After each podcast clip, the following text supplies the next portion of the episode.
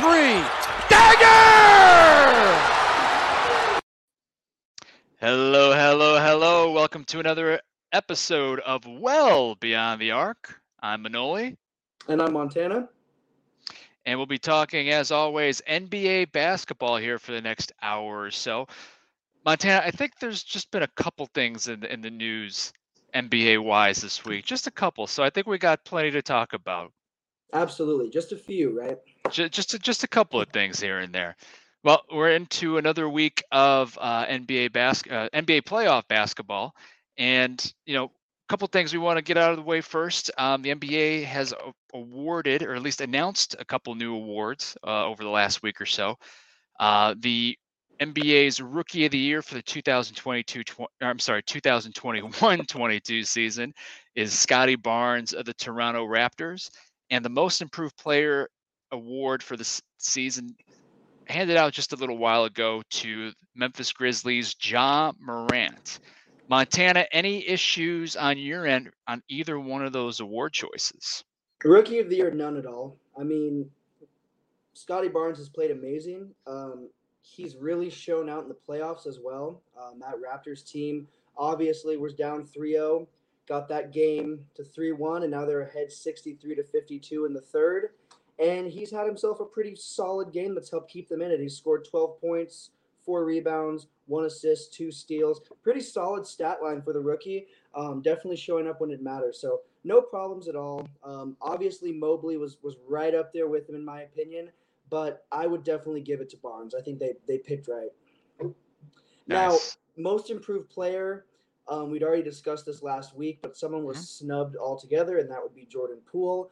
The improvement he has made, he deserved to be on that list, just on the list. He deserved to be on the list. Sure. Obviously, not um, Ja. The fact that Ja was viewed as an MVP candidate possibility at a point in the season and he's winning most improved player. I get it, but it's also like I definitely think when we're looking at most improved, a player like Jordan Poole deserved it, and he got snubbed altogether. So um, we already discussed that last week. But most improved player, I've got some questions about. Uh, Ja's amazing, and he definitely has improved. Um, but he's kind of been that guy. A player like Jordan Poole, you know, had all this G League time. I just really quickly listen saw this today before he got called up to play on the Warriors, he was thinking about becoming a video analyst for the Warriors and just giving up basketball altogether. So the fact that he was just in that position and now he's in a on a contender team and a part of a contender team, you got to at least have him on there. So my my problems lie with most improved player, but Ja obviously improved and had a great season. So no no real problems there, just some questions, I'll say. Yeah, stop me if you heard me say this before. I want to argue with you, but I can't. But I'll throw a couple of curveballs in here. Yeah. I, I don't. I don't have an issue. You know, I'm not going to jump on a soap my soapbox here and, and totally rip both choices. Uh, Scottie Barnes, you know, obviously he's made a huge impact for the Toronto Raptors. They're in the playoffs. Um, you know, if they would have went with Evan Mobley, I wouldn't have had a problem with that either. You know, between those two guys, I think you know either one of them could have won it. Okay with Scottie Barnes, just like you. Um, and he's he's playing through an injury. We'll talk more about that here in a second. Most improved player, you know, looking up some stats last week, you know, Ja Morant has, I think, either the second highest points per game average jump from season to from last season to this season. He's taken that next step. He was a star, borderline all star to a surefire all star. So there has been improvement there. However, I think that just like you, I think Jordan Poole should have got more consideration. I think he got snubbed out of being one of the top three finalists. Uh, I've been riding the the Desmond Bane train all season long. I think he's a hell of a player. I think he should have got more uh, more consideration. Tyrese Maxey, the Philadelphia 76ers as well. I mean, he's his role has grown. Um, we really didn't talk about him much, but you know, I think that's that's kind of where I fall with the most improved player. And you know, shout out to Ja Morant, classy move. Not sure if you saw this earlier today, but it was once it was announced that Ja Morant had won Most Improved Player of the Year award, he had tweeted out a picture of the award in Desmond Bane's kitchen. And he said, Hey, I left your award in the kitchen. Classy move. Classy move. That's a hell of a teammate right there. And that's all that's going to do is improve team chemistry for those guys. So congratulations to both Scottie Barnes and Ja Morant. and Desmond Bane for having the award in his kitchen for a little while. Well, we, we mentioned uh, Scottie Barnes' injury, and he's out there trying to get it out during the playoffs. A couple other injuries occurred while we were, you know, in the last week or so. Uh, Bucks lost Khris Middleton to a sprained MCL. Not sure how long he's going to be out. That's a huge loss for for the Bucks, although they haven't really missed him because they're beating the hell out of my Chicago Bulls without him. Um, we talked a little Devin Booker, and we'll get into that here in a little bit. Of the Suns, he's out with a hamstring pull. Probably going to be out for another week or two. Uh, Suns definitely miss him. Joel Embiid tore a ligament in his thumb, but a la Kobe Bryant, not that saying that they're the same player or very similar, he's going to gut it out. Uh, apparently, they can't make the injury worse, so something to keep an eye on as the 76ers advance in the playoffs. But there's one guy missing in action that everyone in the league's been talking about the last day or two, and he hasn't seen the floor for about a year and everybody's waiting to see when he's going to come back, and that's the Nets' Ben Simmons. Unless you've been living under a rock the last couple days, you've heard about how it was expected he was going to li- play in Game Four tonight, and it didn't happen. So, Montana, what say you about the whole Ben Simmons situation? Well, first of all, not that Ben Simmons was planning on coming back because it does not look like he was, but he won't even have a chance now because the Celtics just beat the Nets 116 to 112 to officially sweep them from the playoffs. So, this is what I'm going to say first. I never expected Ben Simmons to suit up. I, I never expected it. Um, he's had somewhat of a checkered past, both with injuries and also with some behavior stuff the thing that gave that made me look at him a little bit differently and not completely come down on him in Philadelphia was the guy had an entire fan base turned on him while he was still on the court, while he was still playing the last few games, and then also when he was sitting on the sidelines. To have an entire fan base, your fan base cheering against you, that would be hard. I don't blame him for not wanting to suit up. But the Brooklyn Nets picked you up for this exact reason. They needed that guy. They thought Ben Simmons was that guy. Obviously, when they picked him up, they didn't think he was going to play at first. I was fine with that. I was like, he's gonna they're, they're going to get him in either right before the playoffs to get him ready or right at the playoffs. That didn't happen. Um, well, well, Hapa was. and it the thing that the thing that I don't like about Ben Simmons is I don't think he ever intended on playing this this series. I don't think he ever intended on playing this series. I think that there was a lot of pressure from the organization, a lot of pressure from the players because again, they picked him up for this very instance. So I don't think he ever intended on playing. You know, we see video, there was videos of him warming up and this and that, but Zion Williamson was doing dunks and warming up and he's not going to play. Just cuz you warm up and you're practicing doesn't mean you're going to play. We've seen that with a few players. So I never believed in the hype, but I was hoping for his sake that he would lose that image of being kind of a pill, kind of a guy that doesn't want to compete. He doesn't want he, he doesn't seem like he wants it enough because you just mentioned Joel Embiid. He's injured and he's going to play. He's getting surgery after the season. Ben Simmons doesn't even need surgery for what he has right now. He he should be on the court, but he's never been a player in his entire career that has had that fight. Some athletes have it, some don't. Some will play through everything, some will play through nothing he's one that will honestly, in my opinion, play through nothing. So he his image has just gotten worse.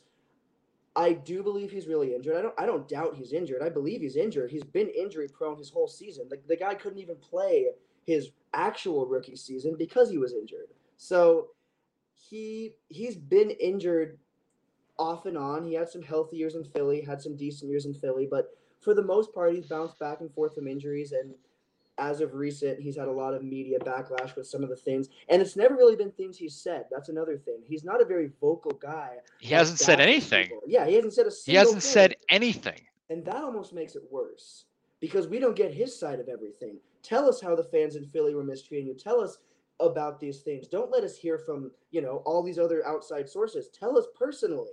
It doesn't have to be very long. Just make a media statement. Do something. Don't just sit in the background and just sit there and and he stands out. I mean, you saw him on the sidelines the other night and his whole getup. I mean, he was definitely sticking out on the on the you know on the sideline. So he he is a player that is very skilled and has so much talent, but I think there's a lot of other things that play into it that kind of overshadow that talent. Um, Thirty-three really million quickly- dollars a year. That's Yeah. what. That's part of it. Yeah, that's that is. Um, and really quickly, just briefly moving into the Nets as a whole. Um, I don't want to stick on this for too long because I know that we're mainly focused on Ben Simmons, but this Nets team is one of the biggest disappointments in the last few years. I mean, for the players they had and the hype they built up, even when they were in the play-in game, they had hype. They're like, they never had the full squad. Now they've got this. Now they've got that. They're ready. Well, they just got swept by the Celtics. You know, they just got swept by Kyrie's old team. We just saw Kyrie, like I mentioned after their first game, I said Kyrie is going to disappear. Yes, he dropped 16 in game three. Yes, he dropped 20 tonight. Kyrie should be dropping 28 or 30. So, excuse me, 26 to 30. I'm not going to say 28. He should be dropping 28 to 30 points. 26 to 30 points. Excuse me. I can't even talk. De- de- definitely, definitely more than what he's doing. That's for no. sure. KD, I will say, stood up tonight and dropped the most points he's had in the series, but he missed a couple of free throws that would have made the game a different game. So he choked. They choked. Um, that 2018 2019 squad with D'Angelo Russell, Jared Dudley, um, a, a lot of role players, six feet, and at least one one game against Philly. I'm taking that 2018 2019 squad versus this team because we've seen it's not always about all the skill you have. You have to have the consistency, you have to have offense, you have to have defense. And this Nets team was just a circus. We're going to do all these offensive things. We're not going to play defense. We're going to be really inconsistent. And frankly, I'm glad they're out of the playoffs because I don't think they deserve to be in them in the first place with how they played. And there we go. All right, take a breath, sir. take a breath. All right. Well, I when you said that, you know, you had, you started thinking differently about Ben Simmons, I thought it was going to be about his wardrobe. I mean, uh, some of those choices. I mean, we can say that about any, a lot of guys in the NBA. You know, in, in the 80s and 90s, we had the human highlight film Dominique Wilkins. What you know nowadays we have the human highlighter in, in Ben Simmons.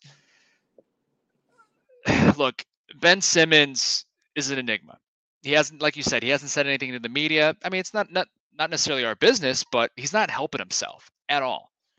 And anybody in the Nets organization, or even the Philadelphia 76ers organization that, you know, was leaking things here and there, but let's just stick with the Nets, even the last couple of weeks, saying that they expect him to play game four. Well, it's only been a couple of days since game three. How come we couldn't play game three? The guys on inside the NBA said the exact same thing. I couldn't agree with them more. Um, now, there, what has happened at least the reasons that have been given for Ben Simmons not seeing the court this year are a couple different things. Number one, he wanted to be traded from Philadelphia. He made that perfectly clear in the offseason. And to Philadelphia's credit, they didn't trade him just because they he wanted to be traded. They got a they got a pretty good well, they got James Harden for. it. That's more on that later. But um it's a combination of a back injury, which you know you say is injured. I don't believe he's injured, but that's just me. Combination of a back injury and mental health issues. Now, I will say this if there's truth to the mental health issues, mental health is a serious thing. I don't necessarily understand everything about it, but I do acknowledge that if that's truly what's happening, that is a serious thing. And I hope the kid gets the help that he needs. He's only 25, does have a, a bunch of talent, but I don't believe that either because I don't trust Ben Simmons. I don't trust the guy that passed up a wide open layup in last year's playoffs that could have changed his team's fortunes. I don't trust the guy that was saying, you know, half assed it in training camp with the 76ers because he pouted because he didn't want to be there. I don't trust the guy that wasn't even trying to even to get on the court with Philly. Then he gets his wish, which if I was the 76ers, I wouldn't have traded him, but I guess it was becoming too much of a circus there in Philly, so I can't blame him for that. He gets his wish and gets traded to Brooklyn. He got his get out of jail free card. He got his opportunity to get a clean slate and start all over again. Now, supposedly, he had a back injury.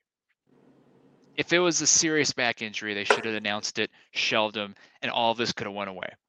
But they kept on saying, well, maybe it'll be a couple more weeks. Maybe he'll miss a couple of games. At first, they were talking about holding him out until the Nets went back to the 76ers so he wouldn't have to deal with that. with the Philly fans, which, you know, they're among the toughest in the league, if not the country, in all sports.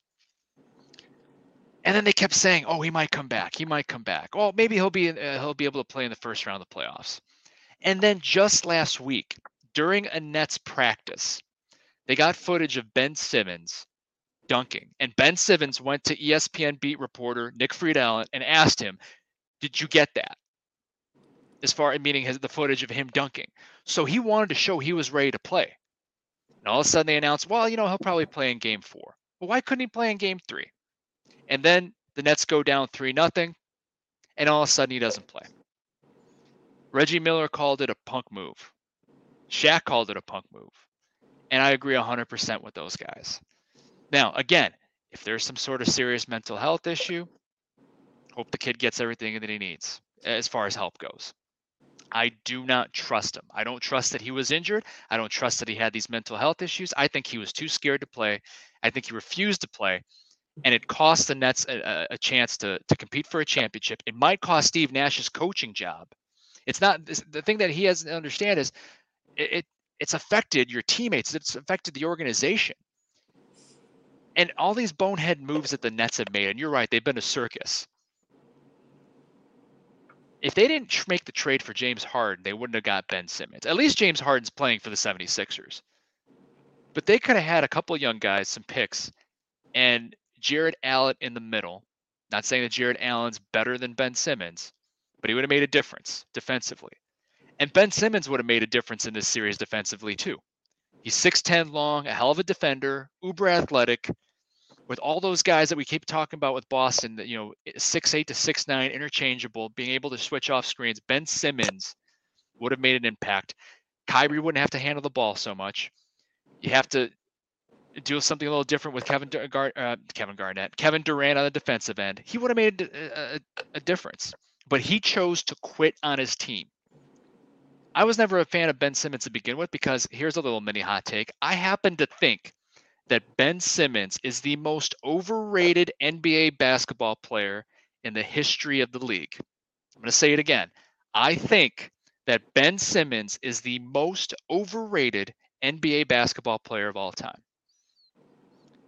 I think he punked out, and the the Nets they took a chance on him. Now they did get a good haul back in Andre Drummond, who's made a difference, and Seth Curry, another shooter, and you need shooters today.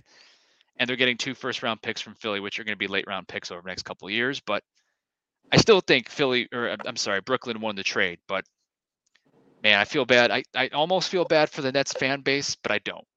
And I almost feel bad for Ben Simmons. No, I don't. I really don't feel bad for Ben Simmons.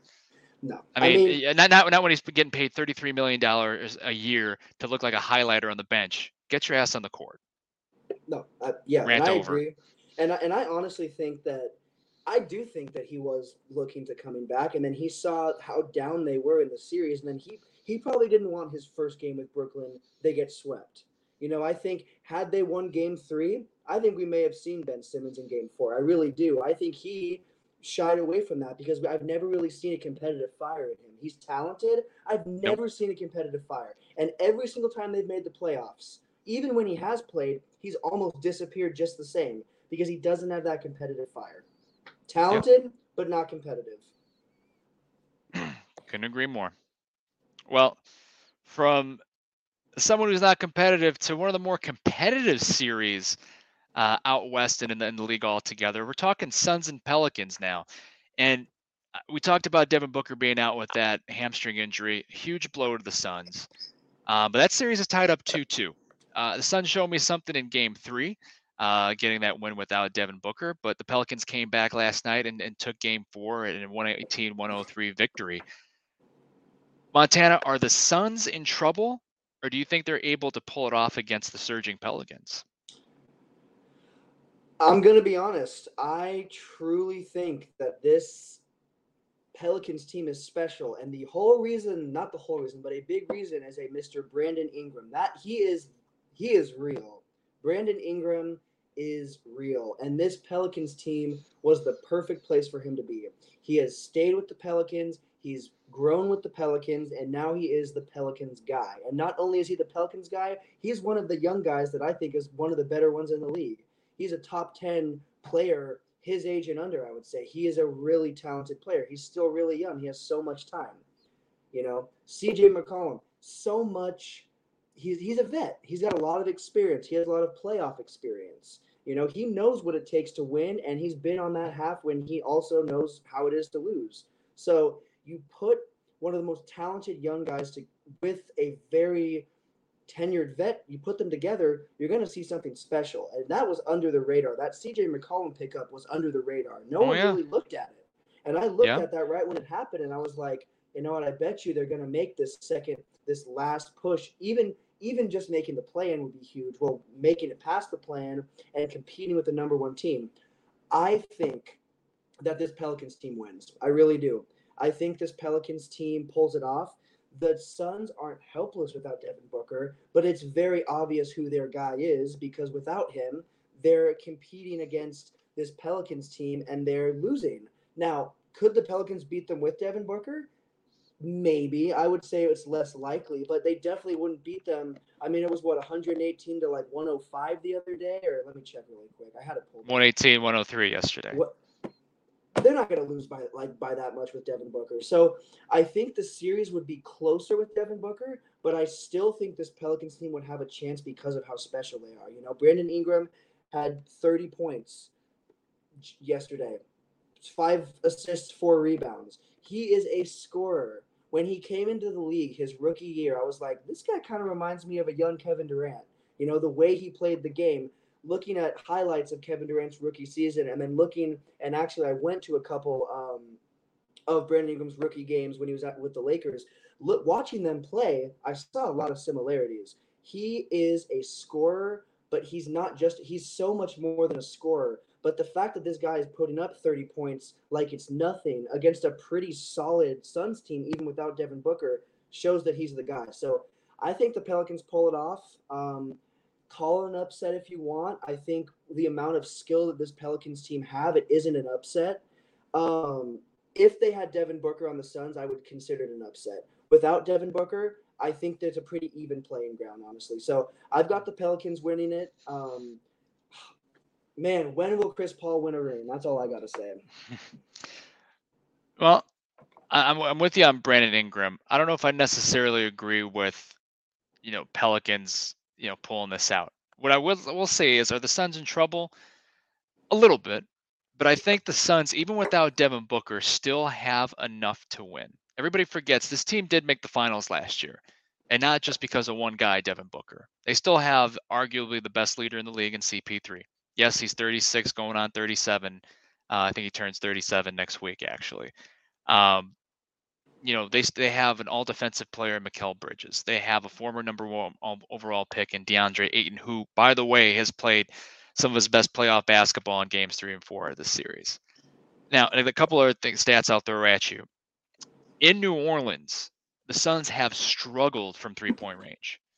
The Suns won game three in a close one. They lost game four. It wasn't so close as we talked about. But in game three, they went four of 26 from downtown.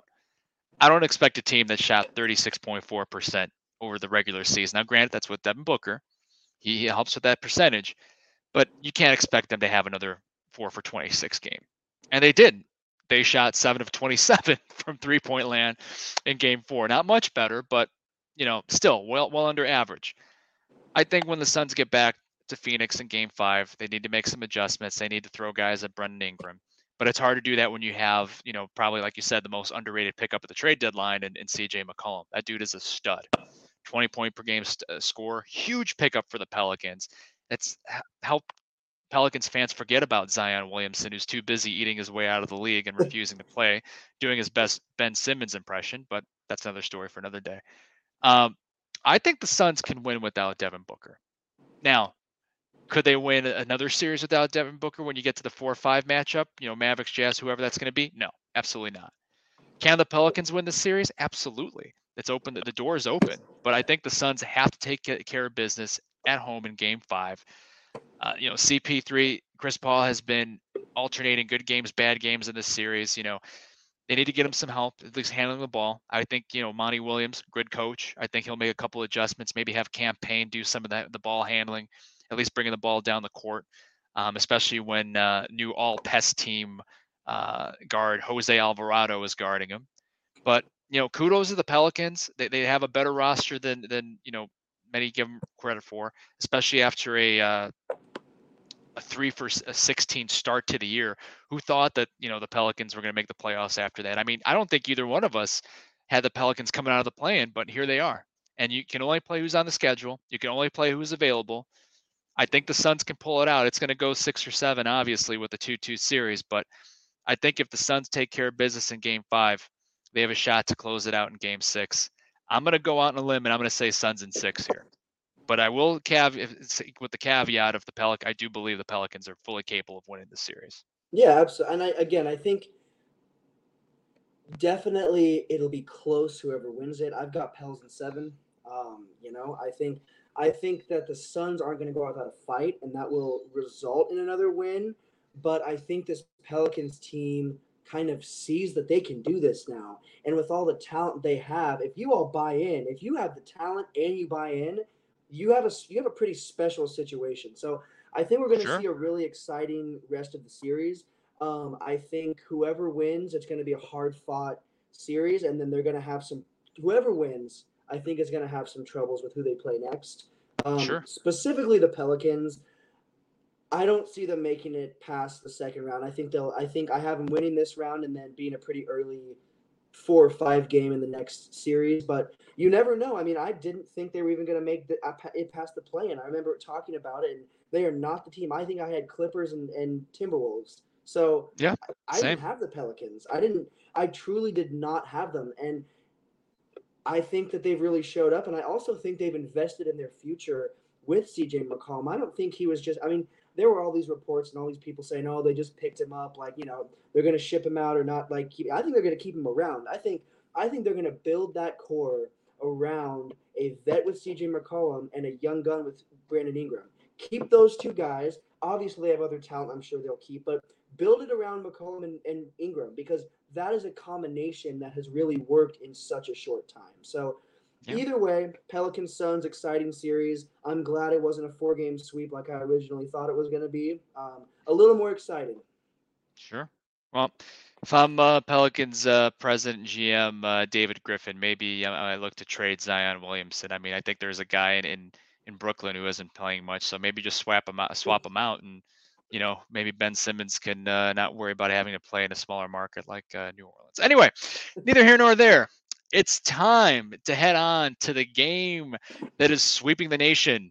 It's another edition of NBA Player or. If you missed last week, Montana had an uh, epic performance, going a perfect five for five. And for those of you keeping score at home, he is 12 of 15, batting 800 in NBA Player or. Uh, in week two or episode two, excuse me, we did NBA player or European politician, followed by NBA player or TV weatherman. Last week, again, five for five. I thought I was going to stump him with 90s TV sitcom characters, but Youngblood proved me wrong. So this week, though, we'll see. We'll, we'll find out a lot about Montana when we play NBA player or boy band member. We'll find out more about Montana's music taste as well. But yes, NBA player or boy band member. Now, I will warn you, Montana. Yes, there's, you know, we qualify the Backstreet Boys and NSYNC as boy bands. But, you know, I, I got to try a little harder to stump you. So I'm going to go back in time too. We're, we're talking possibly new kids on the block, maybe some some big time rush. You know, who knows? Right. So all I got to say is best of luck to you. Let's see if you can keep the streak going. And this is a little bit about how the game is played. If you've been watching our podcast over the last four weeks, you're very familiar. But for those that are new, if Montana gets the question wrong when I ask NBA player or you, I'm sorry, if he gets it right, you will hear this sound. Victory! Thank you, Johnny Drama. And if Montana happens to get the question wrong, you will hear the sound. All right. Montana, you ready? I am. Let's get into it. All right.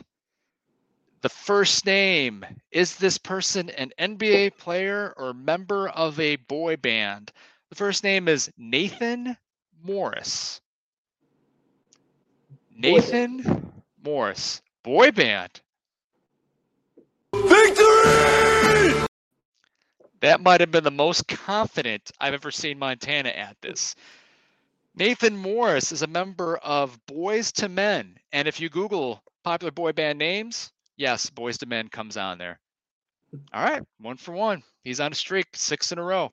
I forgot what you did in the in the second one, so I'm just giving you credit for six in a row. All right, second name is this person an NBA player or boy band nem- member?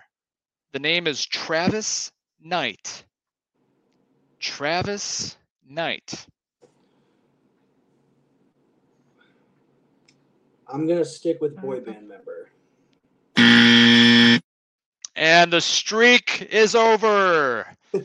no. All right, I, I gotta take. I gotta. I gotta be honest. I, I took a little joy in that one. All right, Travis Knight played in the NBA from 1996 to 2003 for the Los Angeles Lakers, Boston Celtics, and New York Knicks, averaging a robust 3.4 points per game in 371 career games. All right, let's see if we can start a new streak. One one out of two. All right. Name number three. Montana, is this an NBA player or boy band member? The name is Justin Williams. Justin Williams. Um, I'm gonna go. I'm gonna. Wow. I don't know if this is smart, but I'm gonna stick with boy band. oh no. Justin Williams from the University of Wyoming played in the NBA from 2006 to 2008. Spent time with the Sacramento Kings and the Houston Rockets, averaging just like our friend Travis Knight, 3.4 points per game.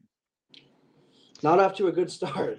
Not off to a good start. One for three. All right, let's see if we can get back on, on, on track here. Name number four. Is this person an NBA player or boy band member? The name is JJ Hickson. JJ Hickson. Well, I'm gonna be smart with this one. I'm gonna go NBA player. Victory! You did go smart with this one. Right. JJ Hickson played well from North Carolina State, played in the NBA from 2008 to 2016. He was a former teammate of LeBron James uh, with the Cleveland Cavaliers and also played with the Sacramento Kings, Portland Trailblazers, Denver Nuggets, and Washington Wizards, averaging 9.5 points per game in 534 games. All right, new streak started. We're two for four today. And now the fifth and final name of this list is this person an NBA player or boy band member? The name Montana is Brian Evans. Brian Evans.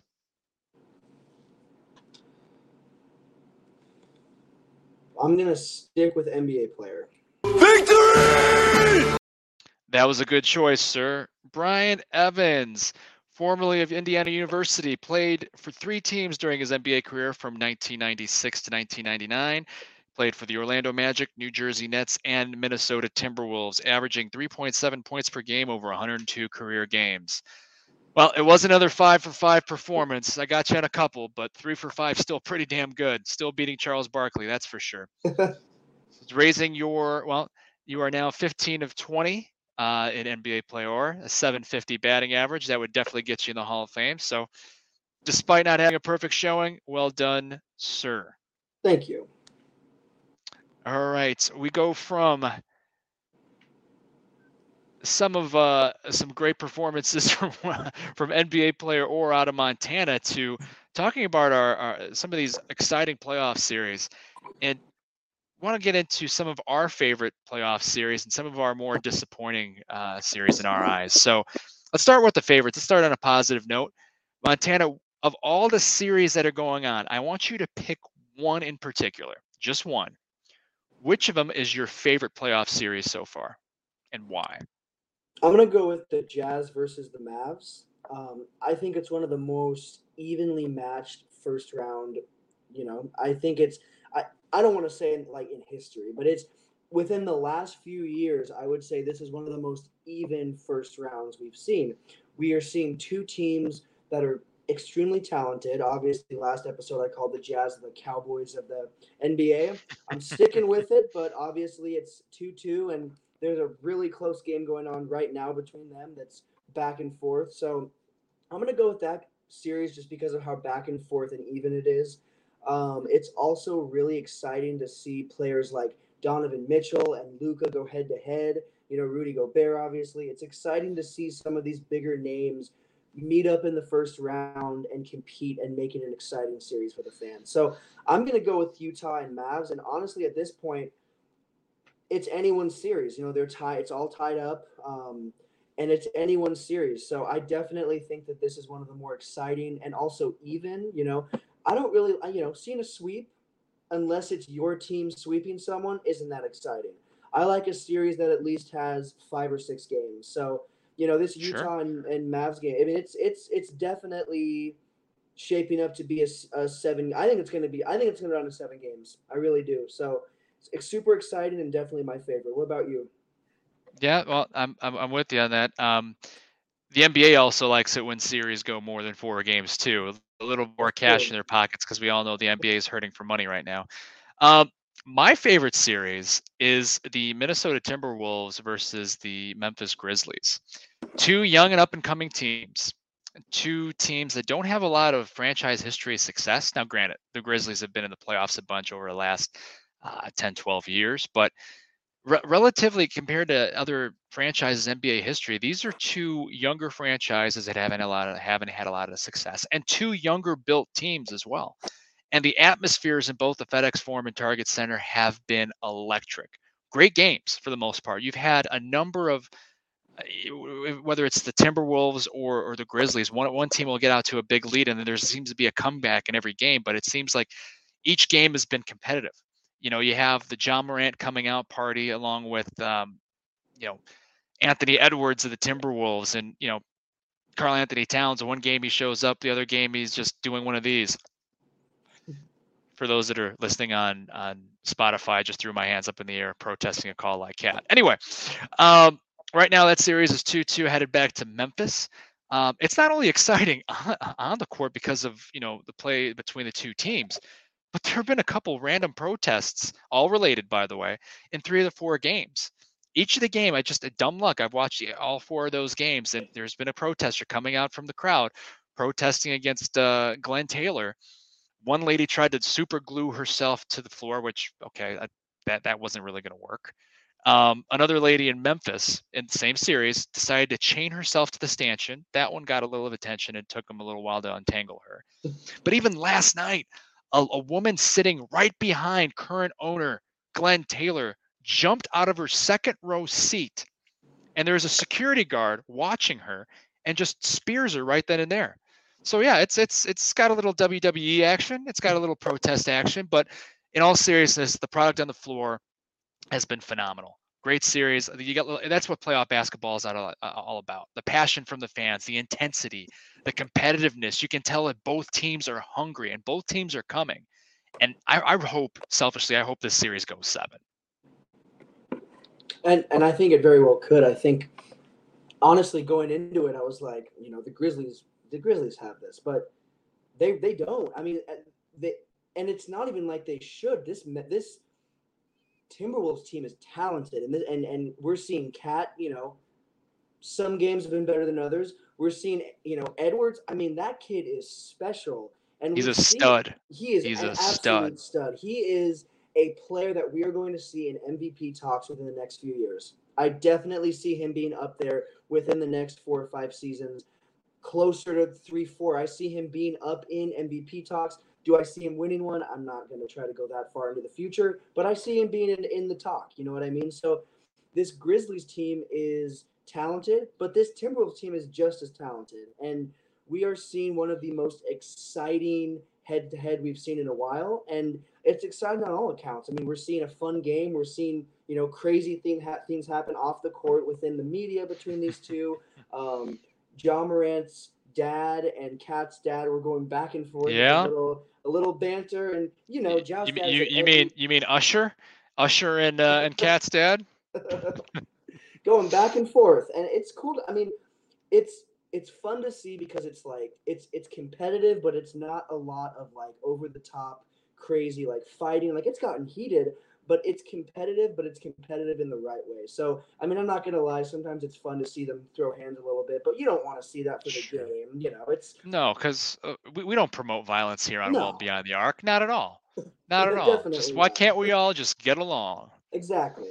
But if it happens, it happens, and it's entertaining. It's been entertaining at times. But obviously, you know, you don't want to see your favorite f- player get booted because he got in a fight or a coach gets. So, you know, we've seen this. This is a competitive series in all the right ways. So I'm really Sure. excited. Um, I definitely can see this going to seven games. I hope it goes to seven games. Um, Yeah. we may see a few round one, you know, series go to seven games. I really think, like we talked about, you know, Pelicans and Suns. I think that's going to be a six or seven series. I, I have it in seven, so we may see three seven game series in round one. Sure. That would be pretty cool to see. Obviously, anything could change, but I see three series that we've talked about today very well going to six or seven games. Yeah, including the one that you picked, the Utah Mavs series. I can go seven. That- I mean, more playoff basketball, more better, in my opinion. So, and and honestly, if it wasn't for Chris Finch thinking he was Phil Jackson and letting the Minnesota Timberwolves play out during a run, uh, a Grizzlies twenty-one to nothing run, when the when Minnesota was up by like twenty-seven, the series could be three-one. But thankfully, he screwed that up and gives us a chance at a seven-game series. Well, from favorite series, we got to go on to the negative here. Disappointing series. I know which one I'm more disappointed one, and, and those that know me best probably know what I'm going to say. But Montana, for you, which has been the most disappointing series of all of them that's going right now? Nuggets Warriors. I honestly, we almost saw an MVP candidate who uh, most likely will end up winning the MVP. I'm starting to think, you know, Jokic will win it, which not that he doesn't deserve it, but I obviously have Embiid over him. But I still see Jokic being the one that probably walks away with it. He, to see, I think it said he'd be the first if he wins the MVP, the first MVP winner to be swept in the first something something along those lines. There's some stat. Obviously now it's 3-1. They're back in it. They're playing the Warriors. The Warriors have control of this series. But I mean the Warriors have seen a 3-1 series before. So a little bit different. Obviously that No jab there. down- Yeah. You I mean they've seen it, but I don't see the Nuggets coming back 3-1. I can see the Nuggets winning one more game and then the Warriors taking care of it. Um, but I'm disappointed because I thought this was going to be a back and forth series. I'm like, okay, yeah, the Warriors have more shooters. You know, they're going to probably play a little bit outside. But this Nuggets team, in my opinion, should have been controlling and dominating the inside on the defense and offense. They have not done that. They have not done that at all. They have been taken for a ride in every single part of the game. You know, defense, offense. They didn't wake up until last game. Obviously, they won. Pretty impressive game. It was back and forth. It was competitive. The Warriors didn't want them to win that. They didn't give them that game at all. The Nuggets fought. But I expected this to be a six game series. I still did have the Warriors coming out on top, but I thought this was going to be a six game series. Frankly, it could still be a six game series, Sure. but this Warriors team very well could take care of it next next game and say, "No, we're done. We gave you you got Especially one, at home. Yep. yeah, especially yeah. They don't want to lose there, and and for the most part, it's it, that's a hard place to win at, especially come playoff time. So, I think this Warriors team takes care of it in game in this next game. Um, very disappointed, like I just said. I really thought it was going to be a closer fought series. Um, and and the problem is this Nuggets team until this last game, even within the games before the you know the final buzzer, it hasn't been that close throughout the whole game. You know, maybe they're down eight, maybe they're down six, but you slowly see them get down 15, 16. We've seen them go down by a lot. We've seen them. We I've never seen the Nuggets control this series until the last game. Um, Sure. Too little, too late. I definitely think so. Could they pull something off and make a push? Maybe we see another seven game series. I really don't think that's going to happen. That would be that would really shock me to see them make it past six games. Sure. I personally have them getting out in five. I really do. I have the Warriors coming back and saying, "Nope, this is it. Taking control of it, winning it. That's it." Um, but I was disappointed because not only do you have Jokic, but you have some great players around him. you should not be down 3 1. Yes, the Warriors are the two seed, but I called the Nuggets my like surprise playoff team, and I take that back because I am surprised, but not in a good way. So yeah, Nuggets Warriors is my is my pick okay. for that. Okay, I mean, look, good pick. Um, and, Jokic is still putting up numbers, but I think the what the Warriors are doing is saying, and they're still playing some tough D and trying to be a little physical with with Nikola Jokic. They're perfectly fine with letting Nikola Jokic get his numbers, but as long as they can shut out everybody else. And you know, that's difficult to do it. And you really see the Nuggets really missing key players with injuries. I mean, missing Jamal Murray, missing Michael Porter Jr. Those two guys on, on the Nuggets roster make this a completely different series, different different series. I still think the Warriors would would um, come out of it with a victory, but it'd be a much harder. That would be a seven game series right there. Oh, um, oh, yeah. You know, that's that's two other guys that you have to guard on the court and take very seriously. Not that you wouldn't take the other players seriously, but you know what I mean. Um, I think the Warriors should close that one out at the Chase Center here, and um, you know, send send the Nuggets packing one, two, three Cancun. But I will give the Nuggets credit this or this type type of credit. They were down 3-0. They could have just rolled over, get swept, be on their merry way. But they did show some fight. So I'll, I'll give Mike Malone and that that squad some credit. Um, they can very well win another game, and then the pressure goes back on the Warriors. But I'm with you. I think the Warriors handled business in Game Five for me, to the surprise of absolutely no one that knows me and can't tell what team I, I root for by my my hat and my shirt, is the Chicago Bulls and, and Milwaukee Bucks series. Now, it is the most disappointing series for me as a Bulls fan, but I can't say I'm overly surprised. Um, Bulls are down 3 1. They had a chance to win in Milwaukee in, in game one. Um, that was uh, the game where Ian Eagle said, well, This game is like a rock fight because neither neither team could hit a bucket. It was kind of ugly to watch, and the Bulls had their chances. And in Milwaukee, if you if you watch a lot of Bucks games, even last year on their way to the NBA Finals, and even during the Finals against the Sun, one thing that Milwaukee did, I think they still do, but not the last two games, obviously, is let teams hang around and let teams get back into it. I think the difference here is the Bulls are the type of team that when they're down, they can't come back for whatever reason. When they're down, they'll they'll they'll make you know cut into a lead a little bit, but they won't come all the way back down from a 20 point victory, not, not or a 20 point deficit. Not not often they do. Not this squad. Um, so I think that's one adjustment that the Bucks have made is when they get up on a, big on a team, they're stepping on their throats. Um, the Bulls are not the Golden State Warriors. The Golden State Warriors live and die by the jump shot, as Charles Barkley likes to say. I mean, they have a lot more ball movement and play a lot better defensively, but the Bulls aren't hitting shots either. They're not getting the 50 50 balls. You would think, at least I thought, after game two, when Khris Middleton got hurt and went down with an MCL sprain, they said he was going to be done for the series. I'm thinking, okay, we got a shot. Take advantage of the opportunity. And we're going back to Chicago. Like, come on. No. The Bucks just came out and, and posted 20 point victories. Uh, Chicago's new enemy number one, Grayson Allen, had two big games in big games three and four. Uh, that Antetokounmpo has been playing up to his MVP caliber self. You know, that's the type of player that you think that, you know, let's let him get his and, and shut down the others. Well, the Bulls haven't shut down anybody. So I really don't see the Bulls with a chance in game five back up in Milwaukee. I think Milwaukee takes care of business. I'm happy that the Bulls didn't get swept, but I would have thought that they would have came out and shown more fight in games three and four at home at the United Center instead getting blown out. Um, yeah, that, that that's that's my disappointing series, and you know, unfortunately, it's like going to be almost time for the Bulls say one, two, three, Cancun. Hard to be critical of my team, but I give credit where credit's due and criticism where it's warranted. So, yep, Bulls Bucks. And yeah, no, I and I agree. That was that was my second pick. Um, the only reason it wasn't my first is I wasn't shocked, and we'd kind of talked about this going before this. We talked about like I think it was the first the first episode we talked about if they were real or if they were a real team. Um, and I think we both came to the conclusion that they are on their well way of becoming a real team. They were a real mm-hmm. team, but maybe not a real team this go around in these playoffs.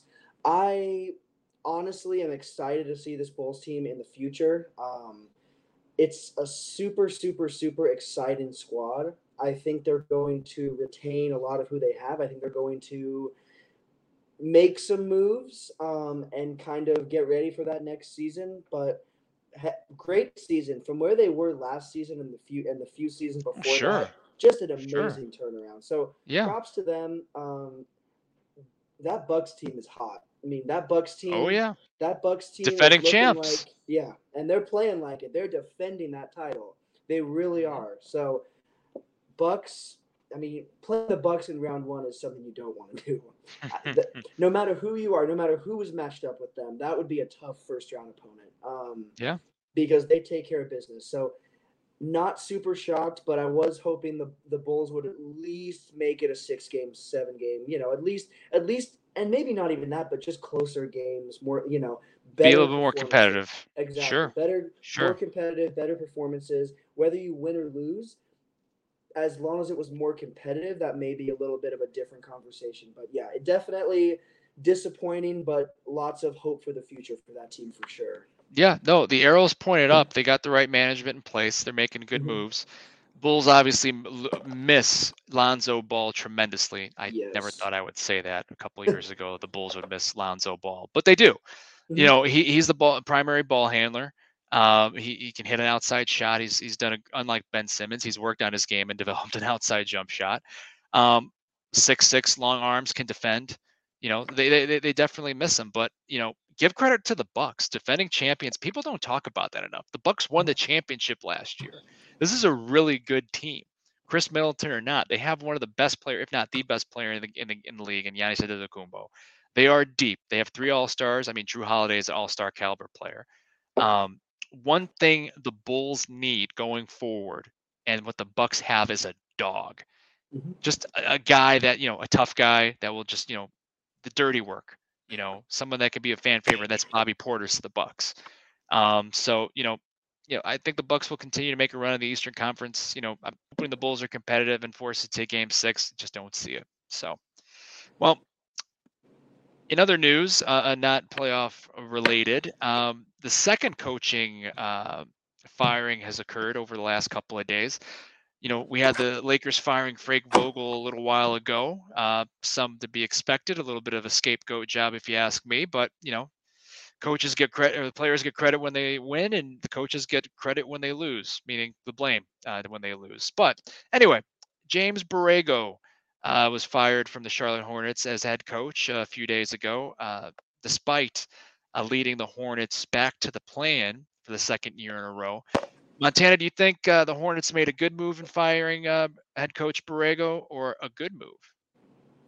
They absolutely made the right decision. I mean, he did. We definitely saw a progression in this Hornets team when he was the coach. You know, there were some bright spots.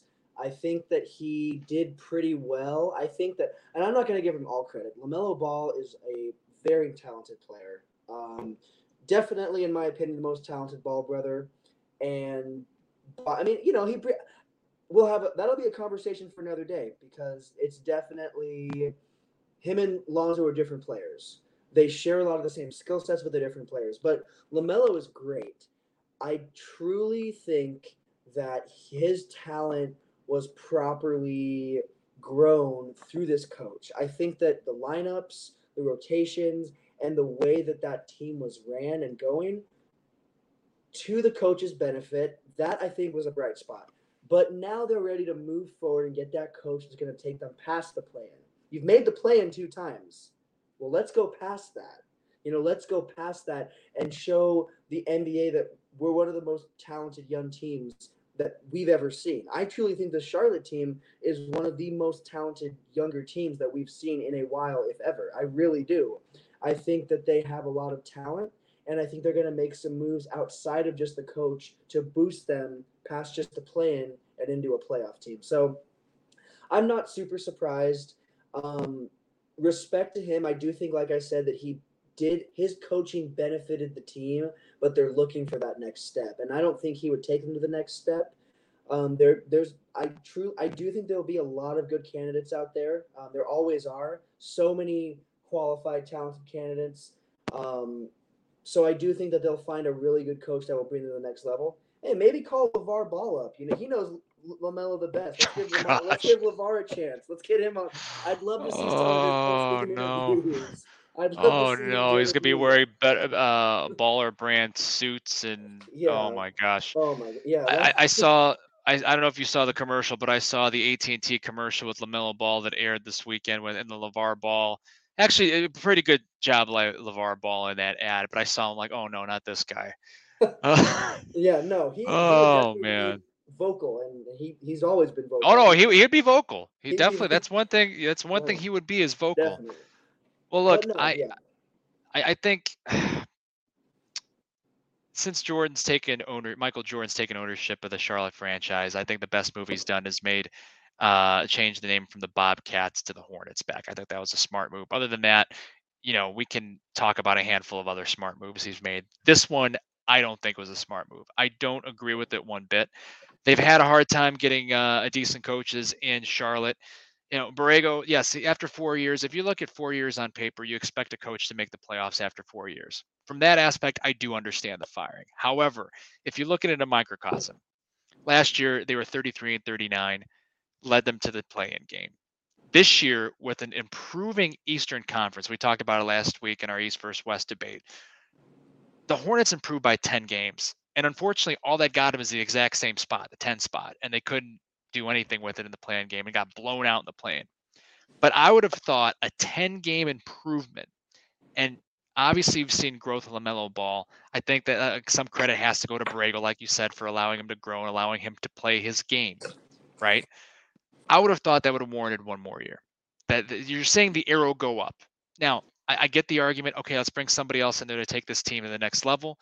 But have we really trusted Charlotte to do the right thing as far as personnel hires? Okay, they brought Steve Clifford in, but they really didn't get him a chance to succeed. They got they got an exciting roster, and what's going to be key for them is deciding what they're going to do with with Miles Bridges. They didn't re-sign him to a, a contract, and you know they're going to let him test the the free agency waters. He will be a refri- restricted free agent, I believe, which means that Hornets could match any offer he gets, but they'll probably end up overpaying for Miles Bridges to bring him back, which I think they should. Uh, they have to decide what they're going to do with Gordon Hayward. He got hurt again, didn't really play much. He's making 30 million a year, but they have an exciting core: Bridges, Lamelo Ball. Um, they got to stop signing Plumlees. Any of the Plumlee brothers. I don't care if they went to Duke or not. Stop signing Plumlees. Um, but you know, it's going to be interesting to see who they bring in as coach. The first call I would make, I'm not saying I would hire him, but you, if I was the Hornets, young team like that, I would make a call to Frank Vogel. Yep. He, he just got he just got fired from the Lakers. The man has a ring. Say what you want about him, Mhm. about you know LeBron and AD being on that team, but Frank Vogel, even before the Lakers was a good coach, we talked about that before. Call Frank Vogel, at least give him an interview. I don't know if he'll fit, but I think he's a good coach. You know, there's other guys out there, Terry Stotts. Don't tell it to the Portland guys, uh, or Portland fans. He, you know, the guy doesn't make many adjustments, but Terry Stotts is a name. You know, the Van Gundys always seem to be up in, the in the news and in job interviews. They, you know, Jeff Van Gundy's been interviewing for head coaching jobs for 14 years, hasn't gotten any, but he's got a nice job in the booth, so I don't I don't blame him. Mark Jackson's name I you brought up. Hell, you might even hear Kenny Smith. There's always that North Carolina connection between you know Michael Jordan, you know, hiring Carolina guys and things like Mhm. that. You know. Darvin Ham is an assistant, up and coming assistant, probably is, due for a head coaching job. And another guy I'd like to see get another chance is Lloyd Pierce, who was uh, the coach for Atlanta as well. I mean, there's some other names out there, but you know, hopefully, sure, this is a good move for Charlotte and firing Borrego, and hopefully they can bring in someone that can be a, a good coach to you know lead this team to the next level. And I totally agree. I think I can agree with giving him one. I can see like one more season because, like you said, it has been going up. Each season he's been there, it's been going up. Um, but I do think they're in that win now, make it to the next level now. Yes, the process, you know, we've heard all, oh, trust the process. That's a 76ers excuse, if you ask me. So I don't believe in trust the process no matter what team it is.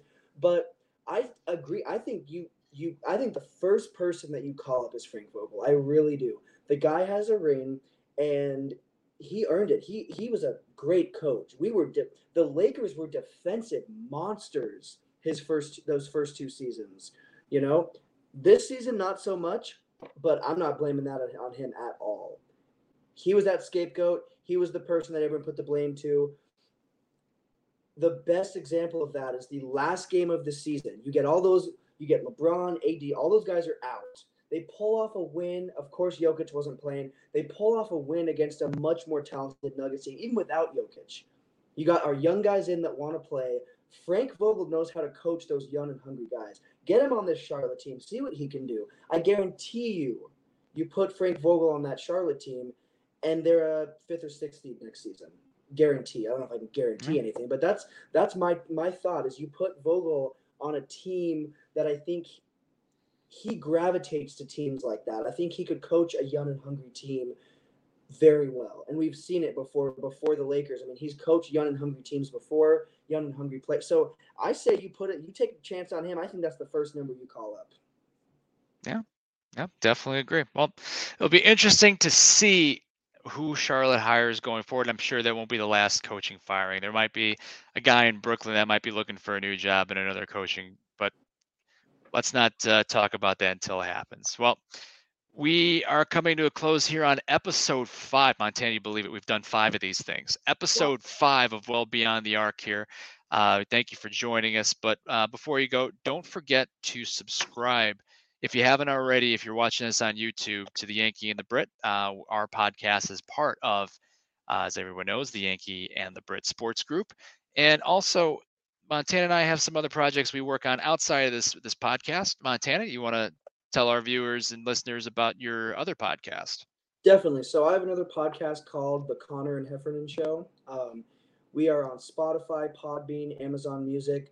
For the fifth episode in a row, I'm saying we're still trying to figure out Apple. Technical difficulties getting certified. Something messed up with our picture. Our cover art is messed up, and, and Apple keeps rejecting it. But we are finally on YouTube as well. We have no videos. Nothing has been done on the channel, but you can find us on YouTube as well at The Connor and Heffernan Show. Most likely, we'll have our first YouTube podcast video out next week. So definitely be sure to check that out. Absolutely. Absolutely. I'll be checking that out myself. Um, also, please don't forget to head over to my blog, the sportspageblog.com. Uh, just released a new entry uh, a couple days ago about uh, random NFL Hall of Famers playing for teams you didn't think they ex- you didn't think you'd ever see them playing. Um, spoiler alert, and I didn't know this. Broadway Joe Namath played for the Rams. Who knew? Probably most of the country. Well, thanks again for joining us, and to the GMs of the uh, New Orleans Pelicans and Brooklyn Nets. Listen, Zion and Ben Simmons don't want to play, and these guys are making at least 10, 10 million in, in Zion's case. Ben Simmons 33 million. I will take the league minimum to warm up, dress for the team. You don't have to play me. Just I'll be in there. Put me on the league minimum. I'll be on your squad. Call me. So long, everybody.